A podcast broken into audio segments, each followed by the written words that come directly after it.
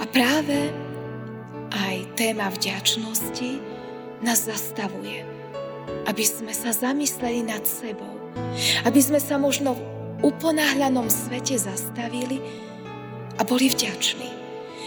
Nielen za tých, ktorí už tu medzi nami nie sú, ale práve najmä za tých, ktorí medzi nami žijú. Veď ako Božie deti nežijeme tu sami pre seba, ale žijeme aj pre druhých.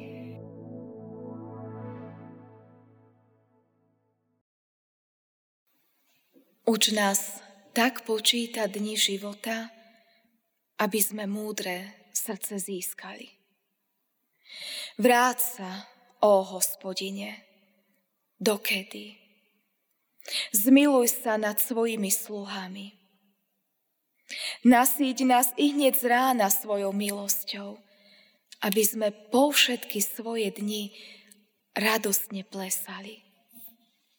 Potešuj nás toľko dní, koľko si nás ponižoval. Za toľko rokov, za koľko sme zlé veci videli. Na tvojich sluhoch nech je zrejme tvoje dielo a na ich synoch tvoja veleba.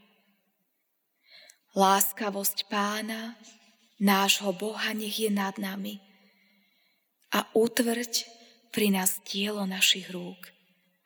Ty utvrď dielo našich rúk. Amen.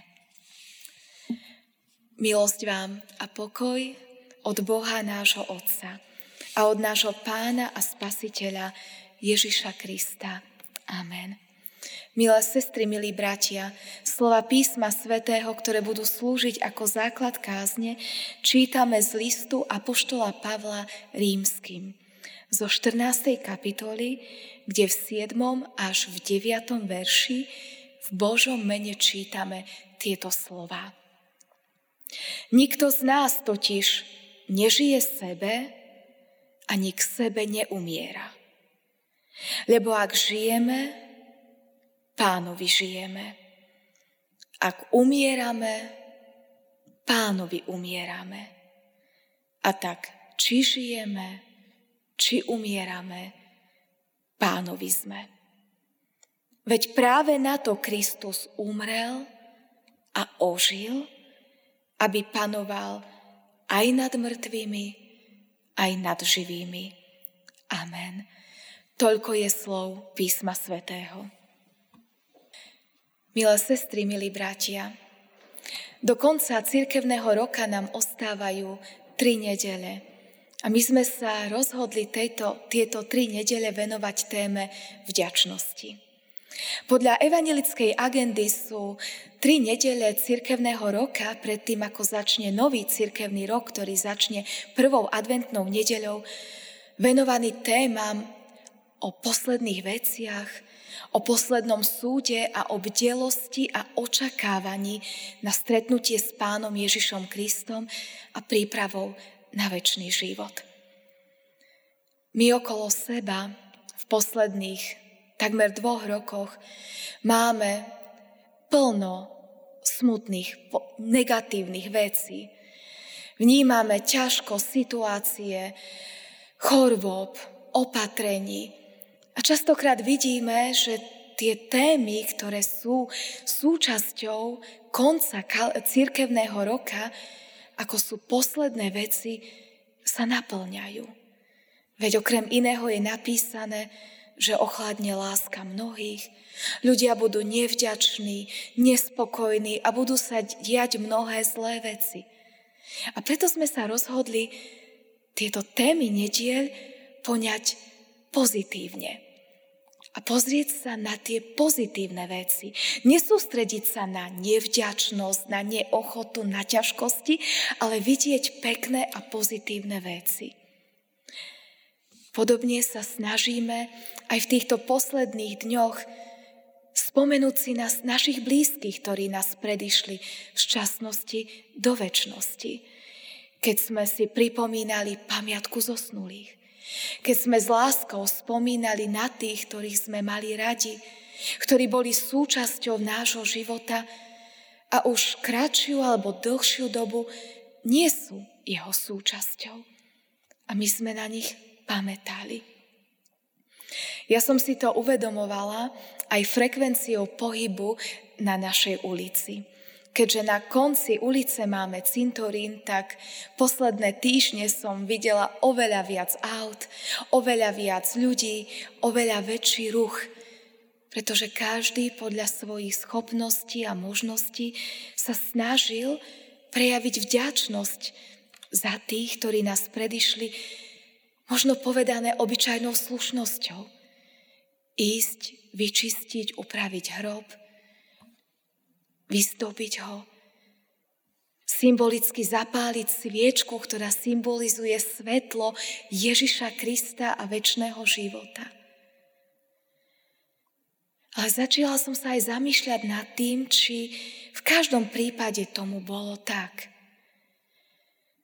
Niekedy som mala možno pocit, alebo aj keď som sa s ľuďmi rozprávala, že tú našu vďačnosť za našich blízkych a tie spomienky vytláča zhon, vytláča plno povinností. A tak mnohí cestovali možno do iných miest, aby si splnili svoju povinnosť, možno niektorí do inej krajiny, možno sa vrátili na Slovensko. A častokrát možno aj tá vďačnosť bola potlačená do úzadia rôznym zhonom, povinnosťami, rýchle urobiť to, čo treba, upraviť cintorín, aby všetko bolo tak, ako má byť. No nie to je najdôležitejšie, aby všetko bolo na oko tak, ako má byť, ale aby v našom srdci bolo všetko tak, ako má byť.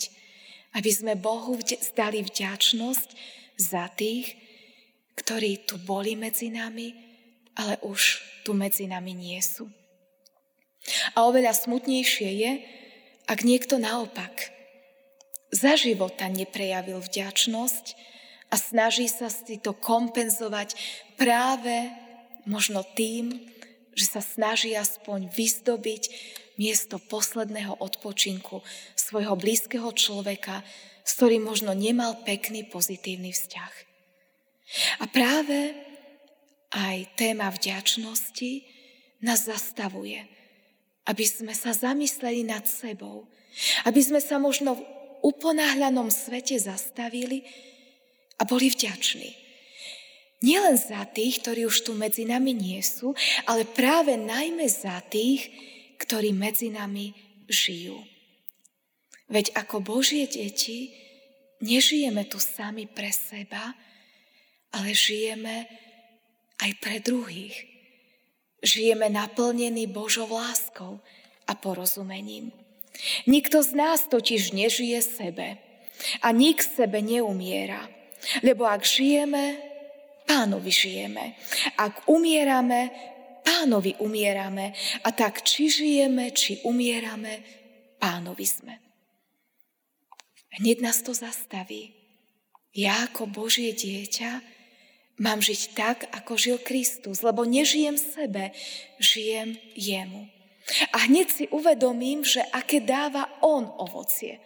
Ovocie ducha je láska, radosť, pokoj, trpezlivosť, dobrotivosť, nežnosť, krotkosť, zdržanlivosť. Samé pozitívne veci, ktoré mimochodom nie sú môj výkon, ale dielo Ducha Svetého vo mne. A keď On vo mne pôsobí, tak som aj vďačná. Dokážem povedať ľuďom, ktorých mám okolo seba, že ich mám rada. Dokážem si nájsť čas, ich navštíviť, vypočuť ich, možno pozbudiť, ak to potrebujú, potešiť. Ako Božie dieťa sme povolaní využívať ten čas, aby sme žili tak, aby sme prinášali potešenie ľuďom okolo nás. Lebo presne to isté robil aj Ježiš. Keď bol na tejto zemi, našiel si na ľudí čas.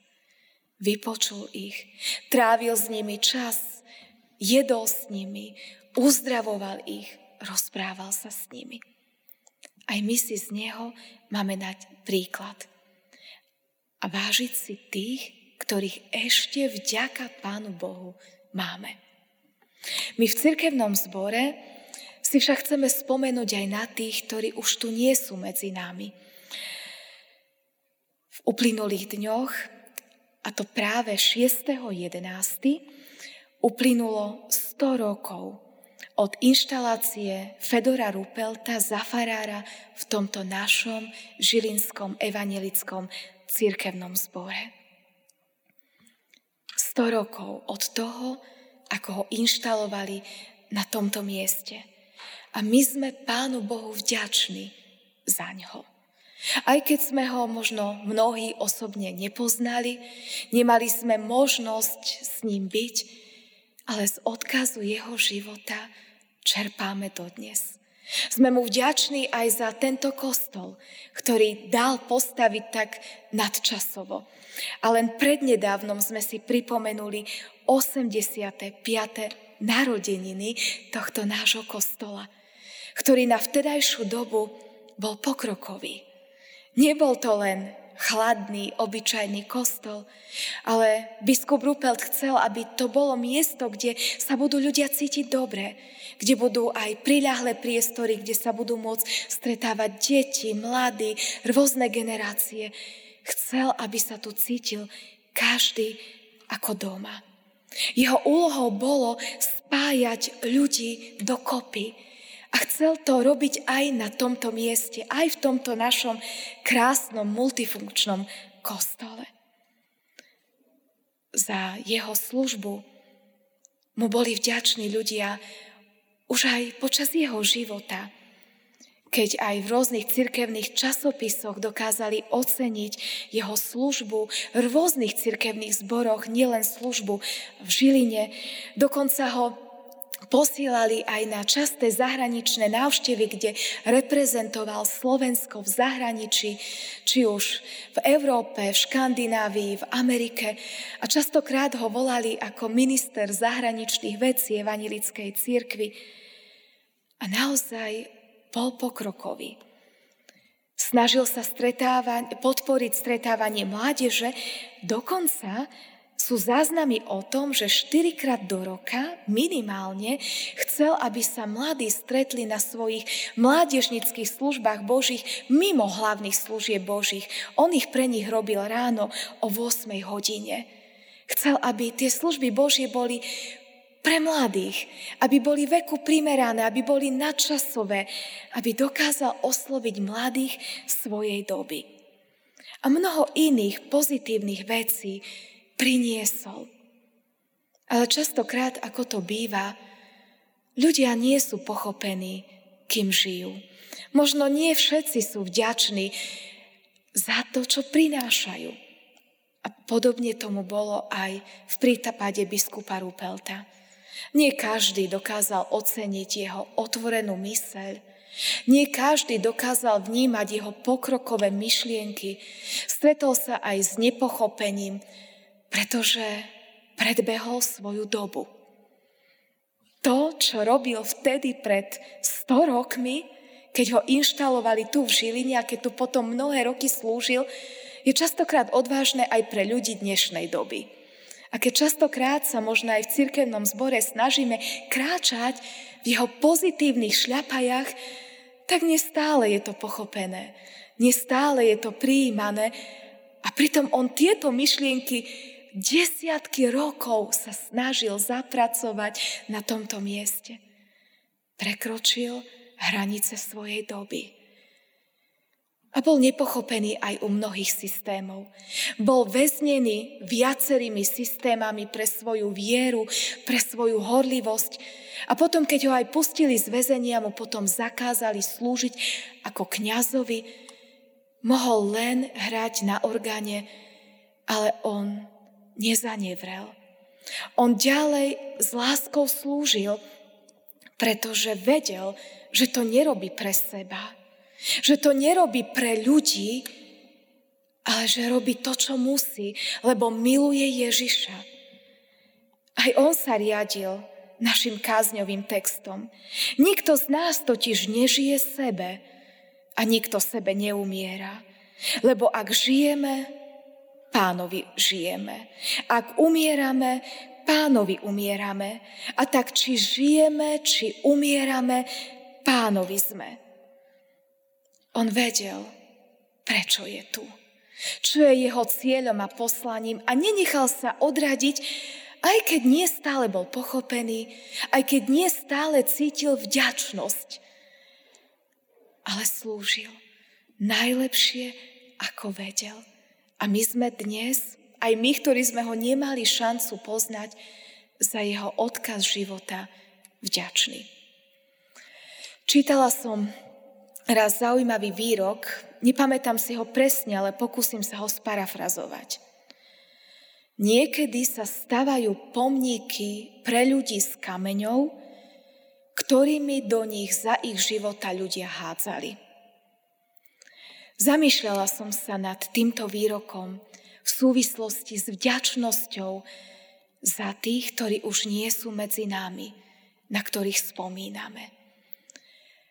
A snažila som sa a snažím sa sama sebe klas otázku, ako mám žiť ja, aby som obrazne povedané nehádzala kamene do ľudí, ktorí sú okolo mňa, ale naopak, aby som im prejavila lásku, vďačnosť, aby u mňa cítili prijatie. Aby možno raz, keď títo ľudia už nebudú medzi nami, nemuseli iní, obrazne povedané, im stavať pomník z toho, že ja som do nich hodila kameň. Je to ťažké. Ale máme toho najlepšieho učiteľa, pána Ježiša Krista, ktorý nám dal príklad svojim vlastným životom. V poslednom deviatom verši sme totiž čítali. Veď práve na to Kristus umrel a ožil, aby panoval aj nad živými, aj nad mŕtvými. Ježiš bol prvý, ktorý bol nepochopený. Bol odmietnutý autoritami svojej doby. Zákonníci a farizeji ho neprijali a nepochopili. Naplnilo sa o ňom slovo. Kameň, ktorý zavrhli stavitelia, stal sa uholným základným kameňom. A Ježiš bol nepochopený a neprijatý. Ale on to musel urobiť. On vedel, že ho ľudia nepríjmu. Vedel, že síce do ňoho nebudú hádzať kamene, ale že ho budú bičovať. Vedel, že ho zradia a zaprú. Vedel, že ho pribijú na kríž. Vedel, že sa z neho budú smiať. Vedel, že ním budú opovrhovať. A predsa sa rozhodol prísť do nášho sveta. Predsa sa rozhodol, že to všetko podstúpi z lásky k nám. Že si s nami vymení miesto, že bude trpieť na miesto nás. Lebo vedel, že on má moc nielen trpieť za nás, ale má moc aj zvíťaziť nad hriechmi, nad bolesťou, nad krivdami, nad neprávosťou, nad nepochopením, ale aj nad väčšnou smrťou. Veď práve preto Kristus umrel a ožil, aby panoval aj nad mŕtvými, aj nad živými. Ježiš je pán nad každým. Nad našim životom, ktorý ešte sme tu, sme živí, je našim pánom. Berme si príklad z jeho života že všetko pretrpel a šíril lásku a dobro okolo seba. A my, vedení jeho duchom, buďme vďační za tých, ktorých máme vedľa seba. Ale aj nezabúdajme, že Ježiš je pánom aj nad mŕtvými a že aj pre nás, až príde náš čas, má pripravený väčší život. Veď Božie slovo platí, že tí, ktorí v Neho veria, cez bránu smrti prechádzajú do väčšného života, kde už stretnú Ježiša Krista tvárou v tvár. toho pána, ktorý raz bude kráľovať nad nami všetkými. Amen. Pane Ježiši Kriste, v prvom rade sme vďační Tebe za to, že napriek tomu, že si vedel, čo ťa čaká na zemi, si nás tak miloval, že si prišiel. Išiel si až na smrť. Ďakujeme Ti za to a sme Ti za to vďační. A ďakujeme Ti aj za tých našich blízkych a drahých, ktorých už nemáme vedľa seba. Ďakujeme Ti za všetko krásne, čo sme s nimi mohli zažiť, čo sme od nich mohli prijať. Ďakujeme Ti, že máme vieru aj nádej, že oni sú už tam, kam raz aj my pôjdeme. Veď Ty panuješ nielen nad živými, ale aj nad mŕtvými. Ale zároveň ťa v pokore prosíme, aby si dal do nášho srdca vďačnosť za tých, ktorých máme stále vedľa seba. Aby sme si dokázali prejaviť to, že nie je samozrejmosť, že sa máme. Prosíme, aby sme si vedeli vyjadriť lásku. Aby ľudia, ktorí sú okolo nás, vedeli, že sme vďační, že sú súčasťou nášho života. Prosíme, aby si nám v tom pomáhal. A vtedy, kedy nás poholcuje možno koloto života a uponáhľanosť, aby si nás Ty zastavil a Ty nám pomohol, aby sa ľudia pri nás cítili prijatí a vítaní. Amen.